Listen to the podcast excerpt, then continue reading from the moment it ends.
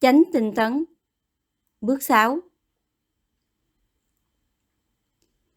Chúng ta chọn lựa giữa cái thiện và cái ác trong từng giây phút sống.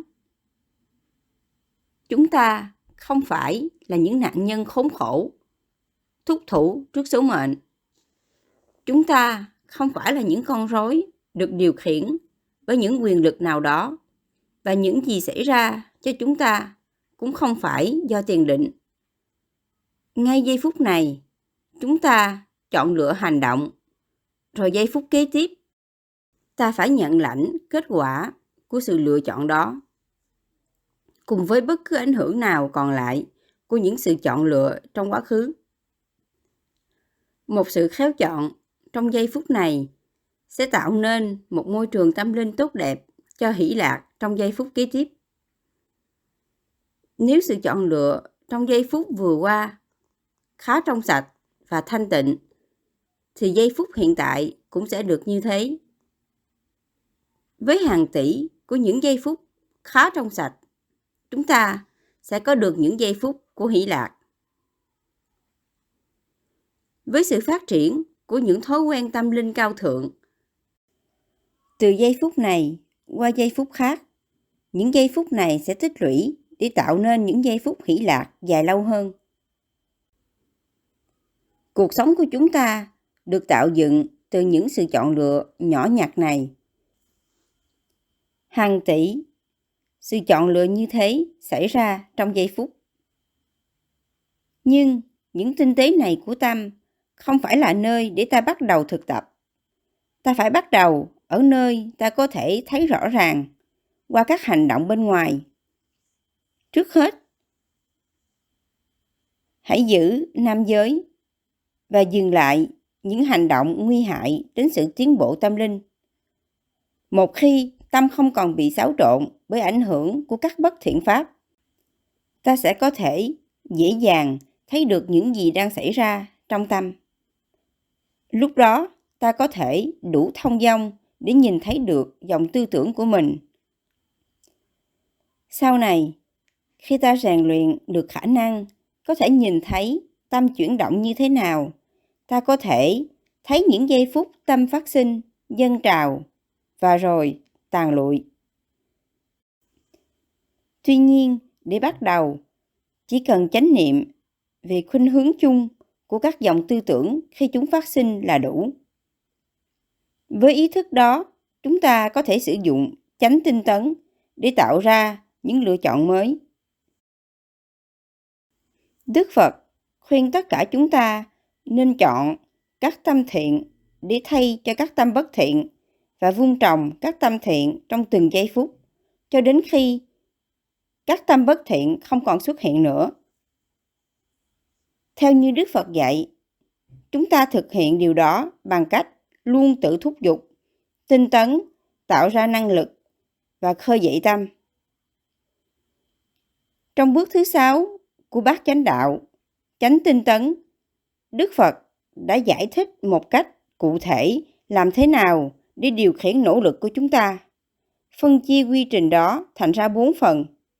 Đầu tiên, với sự quyết tâm và năng lực mạnh mẽ, chúng ta làm bất cứ điều gì có thể để ngăn chặn sự phát khởi của các tâm bất thiện như là hờn giận, ghen tị hay tham. Tuy nhiên, vì ta chưa giác ngộ, một số các tâm tiêu cực vẫn sẽ len lỏi vào, không kể ta cố gắng đến mức nào. Sau đó, ta sẽ nỗ lực lần thứ hai, thúc giục bản thân phải chế ngự bất cứ tâm bất thiện nào đã phát sinh. Ba là chúng ta thay thế các tâm bất thiện với các tâm thiện, như là những tư tưởng thương yêu, độ lượng hay những tình cảm của lòng bi mẫn. Cuối cùng, chúng ta khơi dậy lòng tinh tấn để vun trồng sâu xa hơn nữa các tâm thiện. Ta càng tinh tấn thì kết quả tất nhiên là tâm ta càng trở nên trong sáng, bớt khổ đau và ta càng cảm thấy an lạc, tự tại hơn. Muốn thành tựu được bất cứ điều gì cũng đòi hỏi sự nỗ lực. Điều này đúng đối với những sinh hoạt đời thường như là sơn nhà, kinh doanh buôn bán, đời sống tâm linh còn đòi hỏi ta nhiều nỗ lực tinh tấn hơn nữa. Ở từng bước của bát chánh đạo luôn tiềm ẩn sự có mặt của chánh tinh tấn. Khi chúng ta thực hành lời dạy của Đức Phật về bốn loại tinh tấn, khiến tâm thiện toàn, trong sáng và có khả năng hiểu biết là ta đã đạt được chánh kiến về con đường đạo. Rồi khi ta áp dụng bốn tinh tấn này vào ý nghĩ, lời nói và hành động, ta sẽ đạt được kết quả trong chánh tư duy, chánh ngữ và chánh nghiệp. Và khi ta đem bốn tinh tấn này ứng dụng vào các quy luật đạo đức trong công việc là ta đạt được chánh mạng. Cuối cùng, khi ta tinh tấn trong việc thực hành thiền là ta có được chánh niệm và chánh định. Chúng ta có thể kết luận một cách chính xác rằng chánh tinh tấn là năng lượng cần có để thúc đẩy sự thành công của chúng ta trên từng bước của bát chánh đạo. Thật ra, có được một sự nỗ lực mạnh mẽ để tự kiềm chế bản thân là đã thắng được nửa chiến trận. Không có sự nỗ lực mạnh mẽ này để đạt được trạng thái tâm thiện toàn, chúng ta sẽ khó thể tiến xa trên con đường đi đến hạnh phúc tối thượng. Chúng ta rất muốn tin rằng chỉ cần chú tâm là có thể đi trọn con đường đạo. Chắc chắn là sự chú tâm nghe có vẻ dễ thực hiện hơn là phải nỗ lực tinh tấn. Tiết thai, chỉ có sự chú tâm bình thường, đơn giản thì không đủ. Chúng ta cần phải rèn luyện sự chú tâm đầy chánh niệm, cả trong khi ta tọa thiền hay tham gia vào các sự thực hành tâm linh khác và khi ta sinh hoạt trong cuộc sống hàng ngày. Đức Phật đã biết rằng chúng ta cần có sự nỗ lực đầy chánh niệm để diệt bỏ các tâm tiêu cực và vun trồng tâm tích cực trong mọi khía cạnh của đời sống. Nếu không, tâm ta sẽ chẳng bao giờ được an tịnh để ta có thể tiến xa hơn trên con đường đạo. Đến lúc này, bạn có thể nghĩ, tôi biết là không dễ mà, sao nghe khó khăn quá? Dĩ nhiên, bạn nói đúng. Chắc chắn là việc để các tâm tiêu cực nằm yên trong tâm thức ta còn dễ hơn là buông bỏ chúng. Tham, sân, si, dễ vui, cao ngạo, hãnh tiến, cay độc, cố chấp, sợ hãi có thể đã trở thành những thói quen hàng ngày của chúng ta. Chúng ta không muốn nỗ lực buông bỏ chúng. Tuy nhiên, ta vẫn muốn được an nhiên, tự tại và đạt được mục đích tâm linh của mình. Chánh tinh tấn là lòng kiên trì để khiến cho cuộc hành trình trên con đường đạo có thể khả thi. Đó là sự can đảm để nói phải dứt bỏ những thói xấu của ý nghĩ và hành động ngay bây giờ. Đó là trí tuệ để thấy rằng phải vun trồng ý nghĩ, lời nói và hành động tích cực, thiện toàn thì ta mới có thể hy vọng đạt được hỷ lạc, hạnh phúc. 10 kiết sử Để buông bỏ được những thói quen của ta uế nhiễm, chúng ta cần phải nhận diện được chúng. Nói chung, những gì chúng ta muốn trừ diệt là bất cứ tâm sở nào ngăn cản tâm được tự tại, an nhiên. Nếu muốn nhổ cỏ dại trong một khu vườn, ta phải biết phân biệt giữa cỏ dại và bông hoa. Với tâm cũng thế. Lúc đầu, chúng ta sẽ cảm thấy khu vườn tâm đầy cỏ dại. Chúng ta nhận diện và nhổ bỏ các tâm sở bất thiện như là sân hận và thay thế chúng với các tâm sở thiện toàn hữu ích như là tình thương yêu. Nếu dành chút thời gian để suy nghĩ về vấn đề này, ta có thể liệt kê một danh sách của các loại cỏ dại tâm linh. Ta cũng biết, khi đang trong trạng thái giận dữ, sân hận, ganh tị hay ham muốn, ta không thể cùng lúc cảm thấy hạnh phúc. Bên dưới các tâm sở tiêu cực này, dầu chúng biểu hiện ở bên ngoài như thế nào, tất cả đều đến từ các cội rễ căn bản, tham, sân, mặt khác của tham và si hay vô minh. Tham cùng với vô minh là gốc của mọi loại cỏ dại tâm linh. Tham thể hiện trong 10 uế nhiễm tâm linh sâu xa mãnh liệt được gọi là kiết sử. Chúng khiến ta có tri kiến lệch lạc, ảnh hưởng đến sự suy nghĩ của ta, cũng giống như dòng kênh ảnh hưởng đến lưu lượng nước chảy. Các kiết sử thường mang đến cho ta khổ đau. Không phải một thời thơ ấu khó nhọc hay quá khứ đau buồn nào tạo ra các kiết sử, mà chúng đã theo ta từ rất nhiều kiếp quá khứ. Chúng là nhân của mỗi kiếp sống và những khổ đau trong kiếp sống đó. Sự có mặt của các kiết sử bảo đảm ta còn phải luân hồi nhiều kiếp nữa và ngăn cản ta được giác ngộ. Kiếp sống này cũng do các kiết sử tạo nên. Chúng tôi thường liệt kê 10 kiết sử để phản ảnh những giai đoạn. Ở đó, chúng phải được chế ngự trên con đường đến giác ngộ. Các kiết sử cần được chế ngự để đạt được giai đoạn đầu của giác ngộ. Tin vào sự hiện hữu của một cái ngã hay linh hồn thường hằng, thân kiến, nghi ngờ giáo lý của Đức Phật, nghi. Tin tưởng rằng ta có thể chấm dứt khổ đau bằng cách chỉ tuân theo các luật lệ và nghi lễ. Giới cấm thủ Các kiết sử cần được chế ngự để đạt đến giai đoạn thứ hai và thứ ba của giác ngộ. Lòng ham muốn dục lạc, tham dục. Sân Các kiết sử cần được chế ngự để đạt đến giai đoạn thứ tư của giác ngộ. Dục tham, vi tế muốn được hiện hữu trong sắc giới, sắc ái. Dục tham, vi tế muốn hiện hữu trong vô sắc giới, vô sắc ái. Tự phụ hay nhận thức tiềm ẩn về ngã, mạng, trạo hối, vô minh. Tâm người chưa giác ngộ luôn tràn đầy các kiết sử này, ít nhất là trong trạng thái ngủ ngầm. Thỉnh thoảng, một trong các kiết sử này sẽ phát khởi trong tâm, khiến cho ta có cái nhìn rất sai lạc về thực tại và phải khổ đau. Mỗi sát na tâm đều hàm chứa ít nhất kiết sử của dục tham và vô minh vi tế, nhưng các kiết sử khác đôi khi cũng xuất hiện chung với chúng. Khi công phu tu hành của ta dần tiến bộ, ta có thể làm suy yếu các kiết sử này, để rồi cuối cùng chế ngự và hủy diệt được chúng ở từng giai đoạn thiền định. Sau mỗi giai đoạn, chúng ta đạt đến một tầng cao hơn của giác ngộ. Khi chế ngự được ba kiết sử đầu tiên, hành giả đạt được sơ thiền. Làm suy yếu được hai kiết sử kế tiếp, hành giả đạt đến nhị thiền.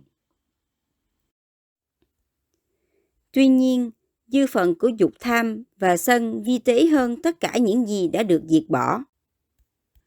Khi hành giả cuối cùng vượt qua được các dư phần này thì đạt đến tam thiền. Năm kiết sử cuối cùng rất vi tế. Khi diệt trừ được chúng, hành giả đạt đến tầng thiền thứ tư và là tầng cuối cùng của giác ngộ. Final stage of enlightenment. Thân kiến Kiết sử đầu tiên, thân kiến là tin vào một cái ngã hay linh hồn thường hằng, khiến ta tin rằng các uẩn phần nào có liên hệ đến một cái ngã hay linh hồn. Kiết sử này có thể biểu hiện qua lòng tin rằng thân, thọ, tưởng, hành và thức là một và cũng là linh hồn và rằng chúng giống nhau. Cũng có khi kiết sử này tạo ra niềm tin rằng các uẩn có linh hồn hay linh hồn sở hữu các uẩn này. Chúng ta có thể cũng tin rằng linh hồn tạo ra sự kết hợp của các uẩn hay các uẩn đã tạo ra linh hồn. Cuối cùng, kiết sử này cũng có thể biểu hiện qua lòng tin rằng linh hồn hay ngã là một và thân, thọ, tưởng, hành và thức là một cái gì hoàn toàn tách biệt, không liên quan gì đến linh hồn. Nhưng kiết sử này thể hiện thông thường nhất là qua niềm tin rằng chúng ta có một linh hồn trong kiếp sống trước và linh hồn đó đã đến kiếp sống này, đang sở hữu các uẩn và nó sẽ rời bỏ thân này để đi đến một sự hiện hữu khác sau khi ta chết. Nói tóm lại, niềm tin này dựa vào ý nghĩ rằng có một linh hồn thường hằng, bất biến và bất diệt. Nghi Kiết sử thứ hai, nghi, đặc biệt muốn nói đến lòng nghi hoặc rằng sự thực hành, giới, định và tuệ theo giáo lý của Đức Phật sẽ mang đến hạnh phúc lâu dài. Kiết sử nghi sẽ phát khởi khi ta lạc bước khỏi những gì ta thực sự biết trong giờ phút hiện tại và dại dột nghĩ tưởng đến những vấn đề có khuynh hướng khơi động tâm nghi hoặc. Ai cũng biết đến khả năng khơi động và củng cố thêm kiết sử nghi của một số vấn đề không thể nghĩ bàn. Đó là những câu hỏi, suy đoán về vũ trụ xuất hiện như thế nào, tại sao và những vấn đề đại loại như thế. Một số các đề tài đem lại lòng hoài nghi là những câu hỏi về quá khứ và tương lai. Ta có mặt trong thời quá khứ hay ta không có mặt trong thời quá khứ? Những kiếp quá khứ của ta như thế nào? Có đời sống sau khi chết hay không? Ta có bị đoạn diệt không? Có thiên đàng hay địa ngục không? Ta có tái sinh không? Đời sống mới sẽ như thế nào? Hiện tại cũng có thể đem đến cho chúng ta nhiều nghi hoặc. Ta có hiện hữu hay ta không hiện hữu?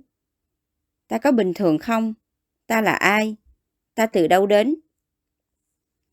Một số những suy tư tương tự cũng thường phát khởi trong tâm, khiến ta sinh lòng nghi hoặc. Do tự mình, ta tưởng tri ta có tự ngã, hay do tự mình, ta tưởng tri ta không có tự ngã. Chính tự ngã của ta nói, cảm giác, hưởng thọ, quả báo các nghiệp thiện ác đã làm chỗ này, chỗ kia.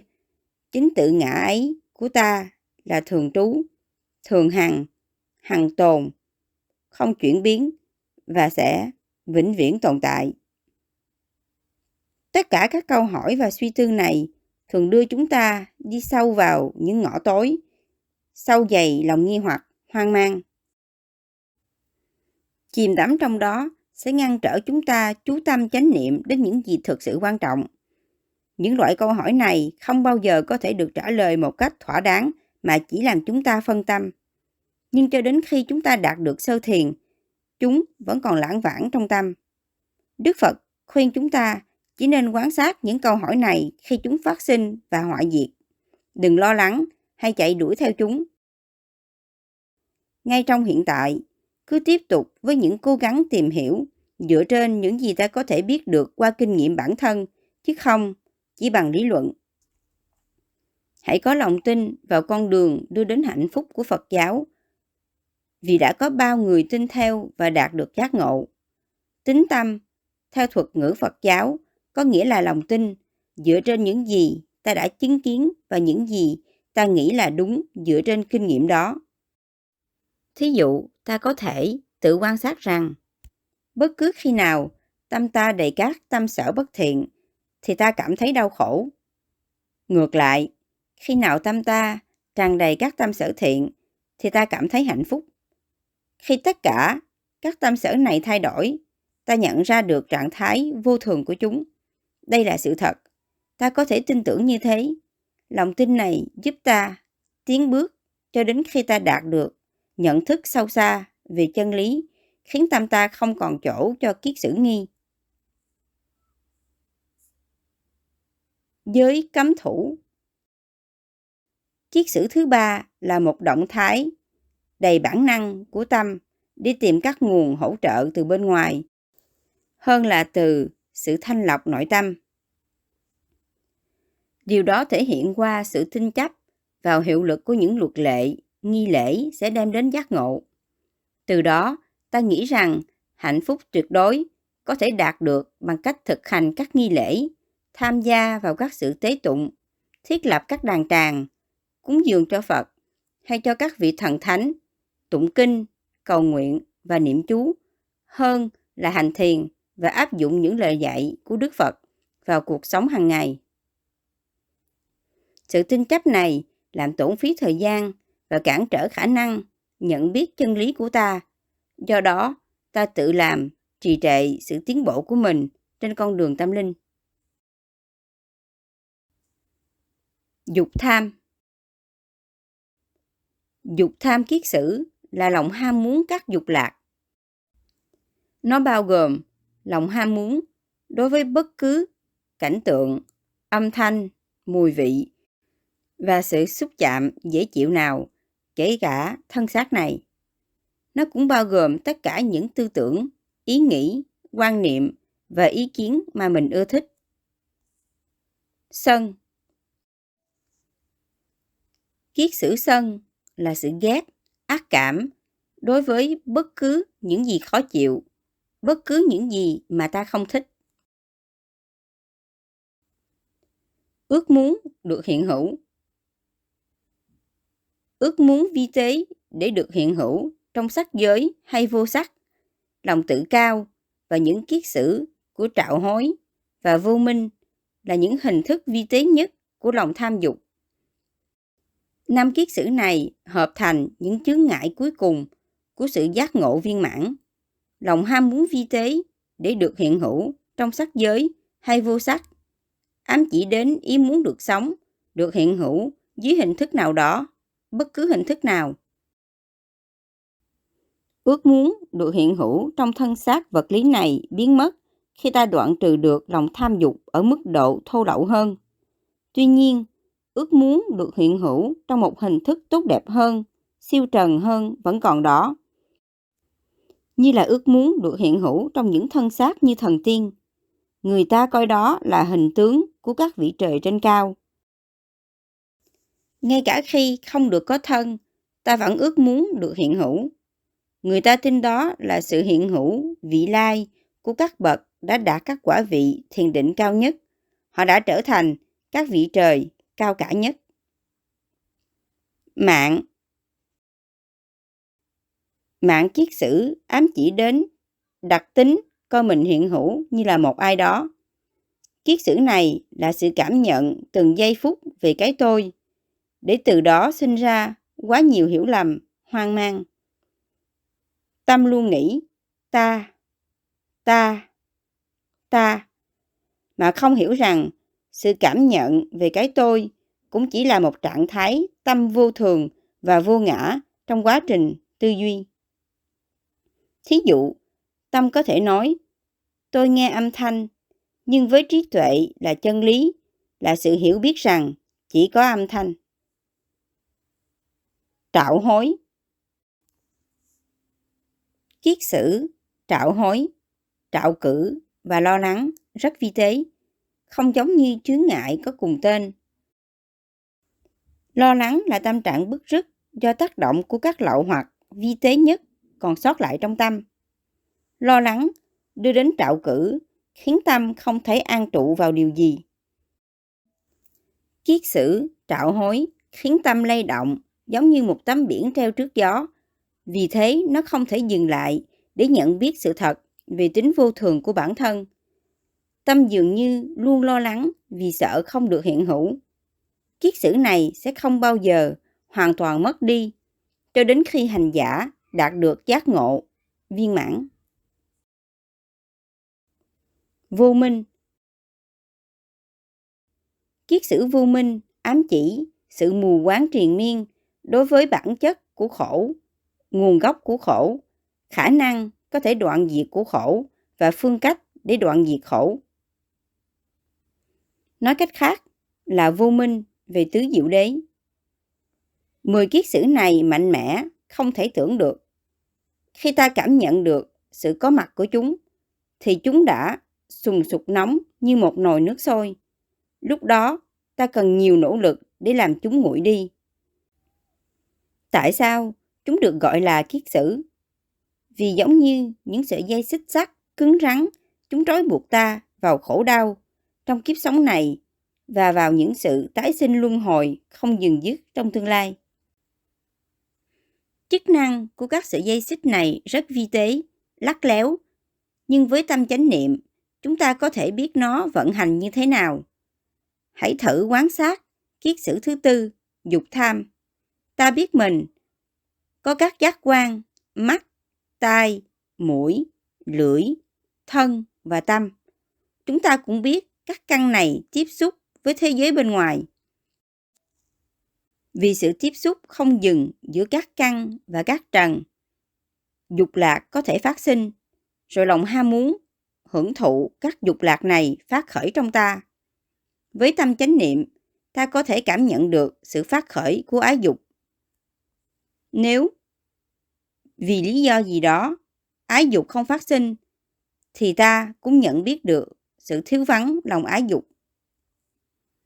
Ái dục khiến ta muốn thứ này hay thứ kia, thích lúc này hay lúc khác, yêu người này hay người kia, hay môi trường, cảnh vật, âm thanh, mùi hương, vị nếm, xúc chạm, ý nghĩ. Vì tất cả những sự thích hay không thích này, tâm ta luôn hoặc là bám víu hoặc là ghét bỏ. Đáng nói hơn cả là chúng khiến ta luyến ái cuộc sống này, bám víu vào đó hay chán ghét nó. Do đó, lòng ham muốn đối với các dục lạc làm tăng thêm sức mạnh cho sợi dây xích trói buộc ta vào vòng luân hồi không dừng dứt. Bất cứ kiết sử nào cũng có thể phát khởi ngay khi có sự tiếp xúc. Hãy xét về kiết sử thân kiến. Khi có sự tiếp xúc, một cảm thọ phát sinh mà có thể là dễ chịu, khó chịu hay trung tính. Ngay lúc đó, ý thức về một cái ngã thường hằng phát sinh. Đó là cái tôi khiến cho tự ngã cảm nhận. Và cái tôi này ở trong tự ngã một cách thường hằng, bất biến và bền chắc. Thân kiến kiết sử trói buộc ta vào việc tìm kiếm các đối tượng dễ chịu và chống đối các đối tượng khó chịu. Cái tôi không hạnh phúc. Nó không thể chỉ tiếp xúc với các đối tượng dễ chịu theo như ý nó muốn. Cảnh trần bao bọc quanh ta và không phải tất cả chúng đều dễ chịu. Tuy nhiên, nếu chúng ta có thể thực sự thấy rằng một cảm thọ phát sinh là vô thường, nếu ta có thể ý thức về sự phát khởi và hoại diệt của nó, ta sẽ không bám víu vào đó, ta sẽ bước tới. Nếu ta có thể nhận thức được rằng bản chất của sự vật là vô thường để buông xả khi chúng hoại diệt, thì tâm ta sẽ thoát được khỏi sự căng thẳng của việc phải luôn tìm kiếm các đối tượng đem lại sự dễ chịu. Nếu ta có thể duy trì chánh niệm về tất cả các pháp sinh khởi, biết rằng chúng sẽ qua đi, thì thân kiến kiết sử sẽ không có mặt. Hãy xét về một kiết sử khác. Giới cấm thủ. Có lẽ bạn có một nghi lễ là mỗi sáng phải đốt đèn cày và cầu nguyện để được thoát khổ. Mỗi sáng thức dậy, bạn nghĩ, à, tôi phải thực hiện nghi lễ của mình. Nhưng bạn không cố gắng để giảm thiểu tam uế nhiễm bằng cách vun trồng trí tuệ, thiền định hay các thiện pháp như là tình thương yêu. Thay vào đó, bạn bám víu vào niềm tin rằng thực hiện nghi lễ này mỗi buổi sáng chắc chắn sẽ mang đến hạnh phúc. Làm thế thì bao năm sau, dầu bạn chẳng bao giờ bỏ qua một ngày thiếu nghi lễ, thì bạn cũng không đến gần hơn với giác ngộ. Khi quan sát tâm với chánh niệm, ta có thể thấy các kiết sử phát sinh khi các giác quan tiếp xúc với thế giới bên ngoài. Cho đến khi ta đạt được giác ngộ, mỗi lần một trong sáu giác quan này tiếp xúc với đối tượng của chúng, các kiết sử sẽ phát khởi. Chánh niệm có thể giúp ta phân biệt giữa các giác quan, đối tượng của giác quan và các kiết sử khi chúng phát khởi. Khi các kiết sử xuất hiện, ta cần sử dụng sự tinh tấn, đầy chánh niệm để chế ngự chúng. Khi chúng hoại diệt, ta cũng cần chánh niệm về trạng thái này. Và khi chúng không có mặt, ta cũng phải nhận thức về trạng thái đó nữa.